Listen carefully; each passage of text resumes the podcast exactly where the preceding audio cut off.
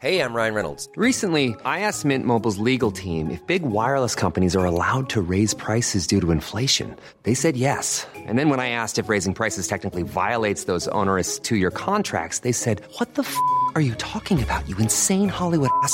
So to recap, we're cutting the price of Mint Unlimited from $30 a month to just $15 a month. Give it a try at mintmobile.com slash switch. $45 upfront for three months plus taxes and fees. Promo rate for new customers for limited time. Unlimited more than 40 gigabytes per month. Slows. Full terms at mintmobile.com.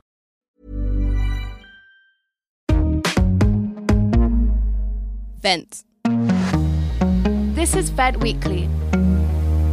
a collaboration between Vice and Brent 2020, London Borough of Culture.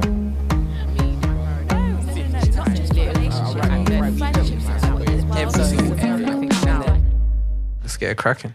Santos, Amelia. Vent Daily. It's the beginning of September, and lots of people are going to be going back to education. Every day this week, we're making a show about what we wish we'd learned at school and what we think teachers should know about. For the next two episodes, we're thinking about what history we learn and what history gets left off the curriculum. Today, we're sharing a part one of a two part conversation we had with Ola X from Fill in the Blanks and Adam Rogers Johns from the Museum of British Colonialism. Hey guys, do you just want to introduce yourselves and say a little bit more about what you do? Yeah, so my name's Adam, as you just said. I'm part of the Museum of British Colonialism. It's a bit of a mouthful.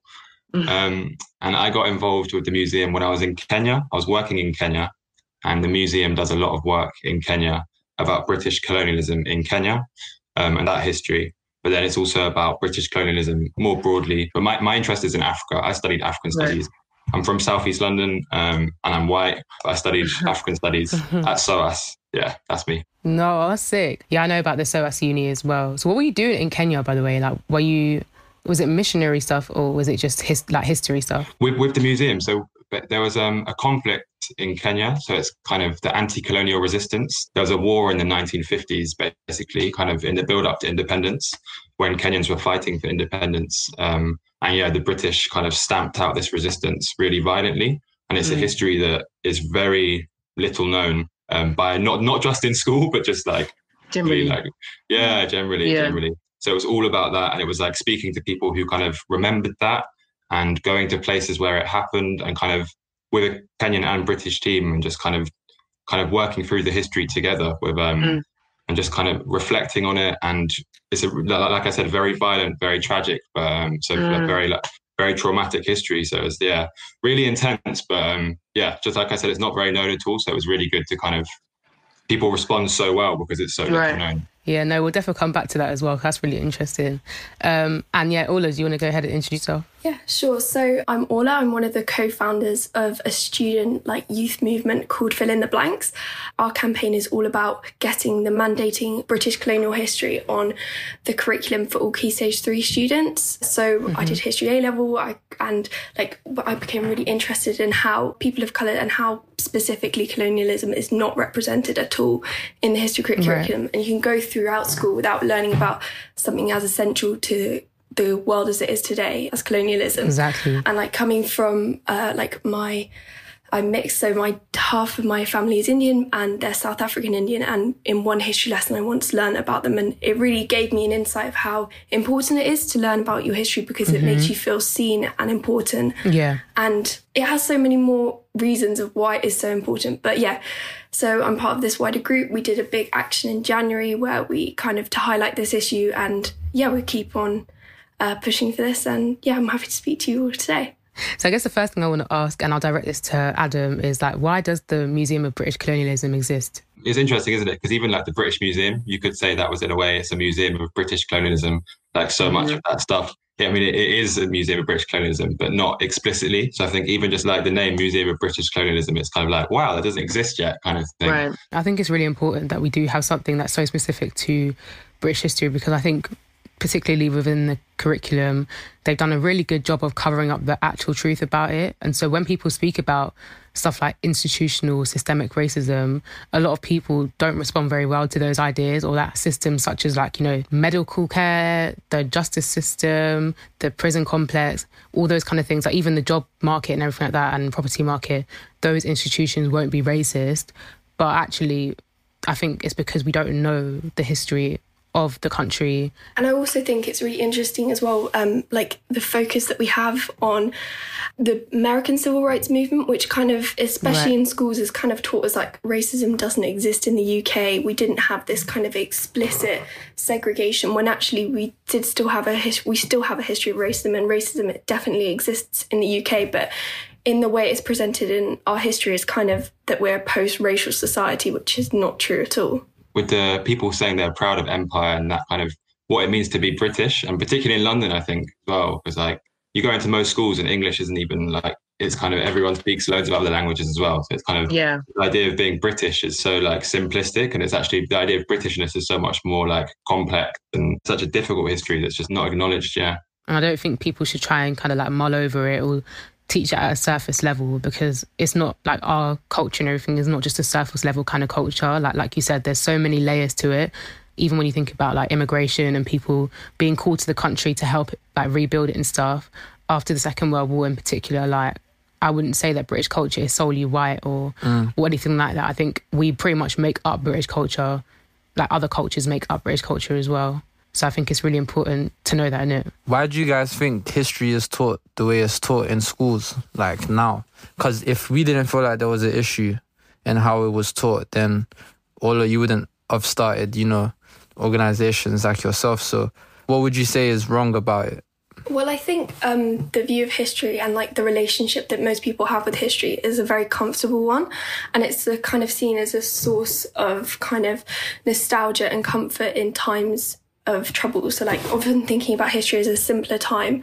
Um, and I think that's a like a broader issue, but I think that really shows how kind of facing our colonial history is not comfortable. It's not a happy thing to go and read about. Like a lot of the time, it is filled with a lot of suffering and a lot of hardship. There's a balance, obviously, with every part of history, but I think that's why we haven't faced it and um, why it is continually resisted to be explored because it is so scary and mm-hmm. it's scary to like how we have built our country and how we have become established in the way that we are in the world today. So like even thinking about what does Britishness actually mean today? Like we don't consider about how many things that we consider typically British aren't actually things that we own. They're actually a lot of the time like colonial exports. And so I think it's kind of understanding it has been really hard for history curriculums to kind of come to terms with that. Um, and also, I think it speaks to the lack of research in higher education, which is a problem. Mm-hmm. And also that active actions to cover up parts of these history, which I know the Museum of British Colonialism have done a lot of work on as well. Mm. I think there's also the question of like um, what's on the curriculum and how much room there is to kind of explore different things. People don't feel comfortable talking about empire and colonialism and race in schools because they don't really have the tools to to deal with those things in the classroom. Because that's kind of the, the excuse for not putting it on the curriculum is that it's like it's there, but people choose not to go too deep on it. I think it's just it's yeah, people don't really feel comfortable dealing with those issues in a classroom. They don't feel equipped. Yeah, talk about those kind of hard issues. But how do we alleviate that kind of like discomfort? Because at the end of the day, whether it's uncomfortable or not, it happened. And the effects of that are still reigning very true and they're still shifting society today. So I don't know how you can avoid it. Like, how, what, what would you guys suggest in terms of like, you know, kind of alleviating that sort of stress? I feel like for me, my, one of my ideas is having, because there's so many scholars who are of color as well, who would be more comfortable, you know, of a particular culture, background, race, who would be more comfortable discussing these things. So I say they need to, schools need to kind of like actively seek out those people to come and be educators and teachers in schools. And so it would make, first of all, it would mean that everybody learns about different types of cultures and histories and stuff in an honest way. But also you have someone who's of that expertise because there's so many people who do it. How else would you kind of change that level of discomfort? I think it's also about kind of approaching colonial history in the wider sense and not just in schools. So, like people who have left school and have left higher education, like exploring your own history and how your own history is linked to colonialism. Because, I mean, colonialism ultimately impoverished you or enriched you. And like every single person can probably find out a link and a connection to how colonialism has affected their family and, and then taking that information and having wider conversations within your family, within your friends, and kind of bringing it up as a subject and using that as kind of a broader social movement to kind of understand how we are all really deeply affected by this thing that nobody talks about in the classroom. And making it, I think, like you guys, the campaign to kind of make it mandatory. I think if it was mm-hmm. mandatory, people would have to kind of face it and yeah. there'd have to be more more mutual support. I feel like that's an issue. There's not enough support for people trying to do these things. If it was like mandatory, then every, there would be kind of more networks and um, yeah, hopefully there would be like more discussions and it would work better. I think if they just felt more like free and able to talk about everything in history just the way it was, it would be more not necessarily more interesting, but I do feel like, for example, when when I was in school, I do feel like a lot of my peers were kind of bored in history because they're kind of like, oh, like, what, why do I want to know about what happened hundreds and thousands of years ago? Like, uh, the future is what's really important. Everything that's happened before us has led us to where we are now. It would be great if we were intrigued enough to do the research ourselves and start having those conversations between friends and family. But I feel like for most of us, history is first presented to us at school in a way that is like, oh, I'm forced to learn this. It's, it's exactly. It's not something I'm interested in, mm-hmm. and then it's like the the way the topics are presented as well. Yeah, you know. So I, I just feel like, yeah, breaking that barrier down will lead people to having those conversations between friends and family. I think history is just the starting point and understanding it because it is the past and it is there and it is literally the truth. But I think it's part of a broader movement to decolonize the rest of education. I mean, even in like I took geography A level, and I, sitting in that room, you understand the continual colonialist narratives throughout that, like talking about development, talking about third world countries, and this whole perspective is really deeply rooted in colonial mindsets. Mm-hmm. So I think, especially focusing on history, it's not just history; it's also thinking about how the past affects the present and kind of tackling that issue of like feeling that it does not relevant. Agreed. Yeah, hundred percent. Adam, you studied Britain's impact on Kenya in the 1950s. I just wanted to ask if you could tell us more about what you've learned. Yeah, so I think it was it was really interesting. I mean, because before I went to Kenya, I didn't know too much about the history. Like I was a little bit aware of it, but I wasn't. I definitely wouldn't have called myself an expert. But one thing I definitely learned throughout it was seeing how um, impactful that history was on contemporary Kenya and also just people's lack of knowledge. I think that was mad in Kenya. It's just kind of the fact that no one knew about this history really shows because it basically the documents that kind of exposed what happened weren't um, even available until 2011. Oh my god! Could you tell us a bit about what happened in the 1950s? Yeah, so basically there was a movement called the Mau Mau. They were mainly a Kikuyu movement, but not just Kikuyu, but that's one one ethnicity in Kenya. Like I said, they're an anti-colonial resistance movement. Mm-hmm. So in, resp- in response to them, the British basically used concentration camps and put tens of thousands of people in concentration camps, forced labour camps often. So they'd be working. The crazy thing was, in the build-up to independence, the British government had this thing called Operation Legacy, and Operation Legacy was basically like trying to create a, a legacy for the British Empire. So they had really explicit instructions about what to do all the documents that basically exposed torture and the concentration camps, they basically said you either destroy them or you hide them. It wasn't until 2011. So everyone kind of knew they were there because people mm-hmm. were kind of like, where have these documents gone? Like they've obviously, yeah. Like, yeah. So they people knew they were there, but then they weren't they weren't um, public. And then the, it wasn't until the Mau Mau, the Kenyan like um, veterans, they filed a court case, and it came to Britain from um, from Kenya, and the judge said you have to like bring these, make these documents public, um, and that was only in 2011. And it wasn't just Kenya that the documents, yeah, it was the whole of the empire. Those documents, they're known as the migrated archives. So they were like mm-hmm. doc- documents that were migrated out of um, former colonies. It's one of the main things the museum works on because it's one of the maddest things about, I think, our colonial history in the sense that this is like such an obvious example of the history being erased. And also, they're like now they're in Kew Gardens. How accessible is that really? And obviously, yeah. let alone to people in London, but like also to yeah, obviously the communities where they came from. It's kind of like the repatriation of those archives is the next step, I think. So, in terms of the covering up of like um, Kenya's history, what impact did that have on like the country itself? Because obviously, if everything's being destroyed, there's no evidence of like any form of injustices or whatever happened during that time against the people of Kenya. So, what impact did that have on the country? It's really interesting because um, the first president of Kenya, Jomo Kenyatta, it's really controversial whether he was kind of a Mau Mau or not. In many ways, he was kind of, and this was the case in a lot of kind of um, independence countries in Africa. It was kind of like the British handed over power to people that they were they saw as friends. So Jomo Kenyatta now, his son is the pres- current president of Kenya, and being Mau Mau was illegal in Kenya until the early 2000s. It was really like the whole image of the Mau Mau, they just wanted to see it as this like violent movement. And this is why they never got compensation. They were never shown the respect that they deserved for like being kind of these radical resistance fighters. Because the history has been erased, it means that Kenya, there's never been any kind of like collective recognition of like, this was our struggle, like, it's still very, very present in Kenya, definitely. What do you think the impact has been on like the British generation coming up and just other generations like generally because of the lack of colonial history that's been taught? I think it definitely has a pers like on a personal level there is a definite feeling of invalidation and being othered, which mm-hmm. I think is a feeling that many people sadly feel all too frequently.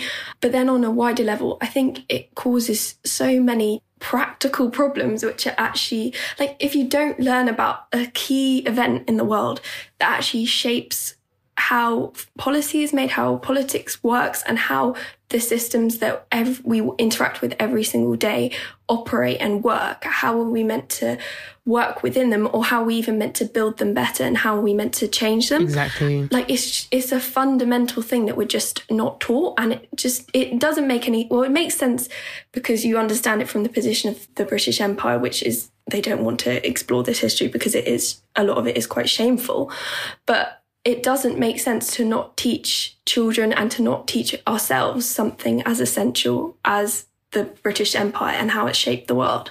I wouldn't say I'm like big into history. So right now I can only go back into like to what I remember from school. And I feel like it, it, it was kind of bittersweet because, especially like as Ola said, that some of the things they would teach us and some of the things they wouldn't teach us is because it was quite like shameful. Do you get what I'm saying? So it's kind of like bittersweet. Like they would tell us things in a certain way where it's kind of sugar coated, for example, and it's in in a sense where they're kind of trying to justify their actions when really they should just teach us how how it is. Do you get what I'm saying? And because the past is the past, you know, we can't change that, and trying to present it in a certain way that it necessarily isn't can just make it even more confusing. We saw with like Windrush as well, that kind of how that lack of understanding like creates so many contemporary problems with like racism in society. And personally, like my thing with that often is, um, like I said, in South London, and how there's big African community in, like I live in Peckham, like big Nigerian community, and that kind of lack of understanding like that people have of those people and their culture and their history. And mm-hmm. I think that's like I think a better understanding of uh, yeah, different cultures and kind of different languages. If if that was the case, if people were a lot more aware of, of that sort of thing, then there would be. I think I think we'd be in a much better place as a society. And I also think like the history that we taught is largely whitewashed, and like colonial history obviously is a starting point in recognizing the history of people of color and the recognizing the history of non-white people like the history of non-white people is so much more than that and it is like full of joy and full of celebration and full of like more beautiful things than just colonialism. So I think I don't want to hear about Henry VIII's wives another time. We'll be taught through that for another time. Like there's so much more to be learned and to understand. And I think it's such an opportunity to teach our kids and to teach ourselves about so many more interesting things.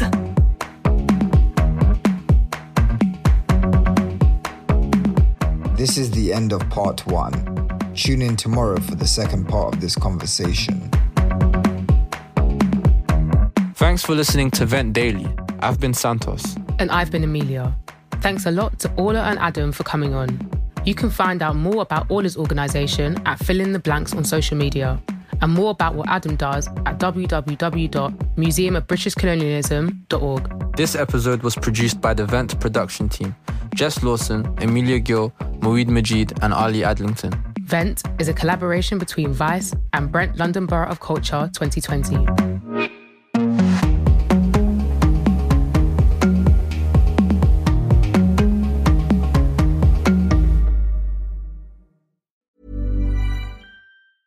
Hi, I'm Daniel, founder of Pretty Litter. Did you know cats tend to hide symptoms of sickness and pain? I learned this the hard way after losing my cat, Gingy. So I created Pretty Litter, a health monitoring litter that helps detect early signs of illness by changing colors, saving you money and potentially your cat's life. Pretty Litter is veterinarian developed, and it's the easiest way to keep tabs on your fur baby's health right at home. Go to prettylitter.com and use code ACAST for 20% off your first order and a free cat toy. Terms and conditions apply. See site for details.